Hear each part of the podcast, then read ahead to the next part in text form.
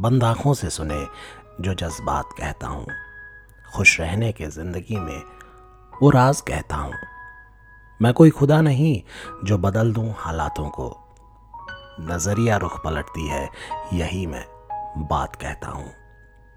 मायूसी हो जाती है खुशियों पे भारी जब। हल्का करने की कोशिश ही सही हर बार करता हूँ। आप कुछ ऐसा करें कि खुशियाँ खिंची चली आए। आकर्ष हूँ मैं आकर्षण की बात करता हूँ। सुनने वाले मेरे सारे दोस्तों को मेरा हार्दिक प्रणाम। जी हाँ आकर्ष। एक बार फिर से मुखातिब हुआ सबसे। कुछ अपने दिल की, कुछ आपके दिल की कहने के लिए, सुनने के लिए। दोस्तों, कई बार हमारे आसपास ऐसे लोग हमें मिल जाते हैं जो हमारे लिए एक मिसाल बन जाते हैं, एक प्रेरणा बन जाते हैं। शायद पैरालंपिक्स में न सिर्फ़ जीतने वाला बल्कि वहाँ तक पहुँचने वाला हर शख्स हमारे समाज के लिए किसी मिसाल से कम नहीं। कटते हैं पैर तो गम नहीं उन्हें गंवाने की। कटते हैं पैर तो गम नहीं उन्हें गंवाने की। अब तो बस चाहत है जो आसमां को पाने की। हमारी कमज़ोरी कब ताकत बनकर हमारे सामने आ जाती है, ज़िंदगी हैरान रह जाती है। बात करीब 25 साल पहले की है। 10 साल का एक बच्चा जो अपना दायां हाथ एक सड़क हादसे में गंवा चुका था। रोज गाँव के बाहर एक तालाब किनारे दंगल देखने जाया करता था। कई दफे ऐसा भी होता था कि वो भी अखाड़े में पानी डालता, अपने एक हाथ से मिट्टी में से कंकड़ चुन चुन कर बाहर फेंकता। कभी कभी ऐसा भी होता था कि कोई पहलवान नहीं भी आता था। एक उस्ताद कई दिनों से इस बच्चे पर नज़र रखे हुआ था। एक दिन जब सब जाने लगे तो उस्ताद ने इस बच्चे को बुलाया और पूछा कुश्ती लड़ेगा। बच्चे को यह सुनकर ऐसा लगा कि किसी ने उसके अपाहिज होने का मज़ाक उड़ा दिया हो। भला एक हाथ से भला कोई कुश्ती कैसे लड़ सकता है? और वो भी वहाँ जहाँ दो हाथों से भी जीत पाना इतना मुश्किल होता है।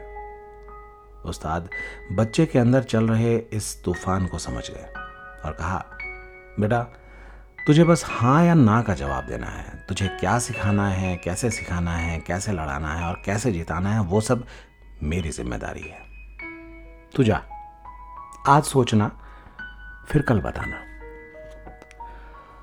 अब उस्ताद ने बड़ी दुविधा में डाल दिया था। खैर, वैसे भी ना किया तो भी क्या हासिल होगा। और हाँ करके भी कुछ होना जाना है नहीं, पर एक परसेंट भी गुंजाइश हुई। तो यही सोचकर अगले दिन बच्चे ने उस्ताद के सामने हामी भर दी। उस्ताद रोज उसे एक ही पैंतरा सिखाते थे। तीन महीने गुजर चुके थे। कुछ हफ्तों बाद ज़िले स्तर पर दंगल होना था। पर उस बच्चे को यही लगता रहा कि वो यहाँ अपना वक्त जाया कर रहा है। तंग आकर उसने उस्ताद से कहा, गुरुजी, मुझे और पैंतरे भी सिखाओ ना। बेटा, तेरे लिए यही पैंतरा काफ़ी है। क्योंकि अब उस बच्चे के पास ज़्यादा विकल्प नहीं थे, उसने उस्ताद पर भरोसा किया और सिखाए पैंतरों का अभ्यास करता रहा। कुछ दिन बाद उस्ताद उसे ज़िले में होने वाले दंगल में लेकर गए। हैरानीवश शुरू के दो मैच वो आसानी से जीत गया।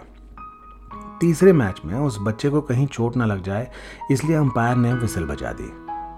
उस्ताद ने अंपायर को खेल जारी रखने का अनुरोध किया। मैच दोबारा शुरू हुआ। प्रतिद्वंदी ने बच्चे की कैपेबिलिटी जज करके बच्चे को हल्के में ले लिया। और बस, एक पैंतरे ने रुख पलट दिया। वो बच्चा जीत चुका था। वो ज़िले स्तर का विजेता बन चुका था। सब हैरान थे।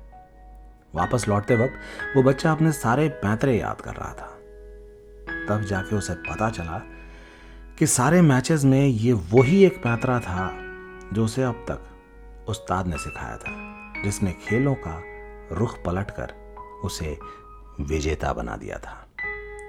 उस्ताद से पूछा कि, कैसे यही वो एक पैंतरा था जो उसे जिता सकता था? तो उस्ताद ने बताया कि, ये वो पैंतरा था जो सबसे कठिन था, जिस वजह से न ये कोई सीखता था और ना ही कोई इसे सिखाता था। लेकिन तेरे शुरुआत में ही मैंने इससे करी तो आसान और कठिन का फ़र्क करना तेरे लिए मुमकिन नहीं था। बस।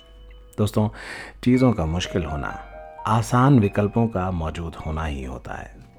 अगर आसान चीज़ें ना हों तो शायद सामने वाली चीज़ हमें कभी मुश्किल नहीं होगी, क्योंकि ये तुलना है जो चीज़ों को मुश्किल और आसान बनाती है। सोचिएगा, हंसिए, मुस्कुराइए, गुनगुनाइए cause life is awesome take care goodbye love you all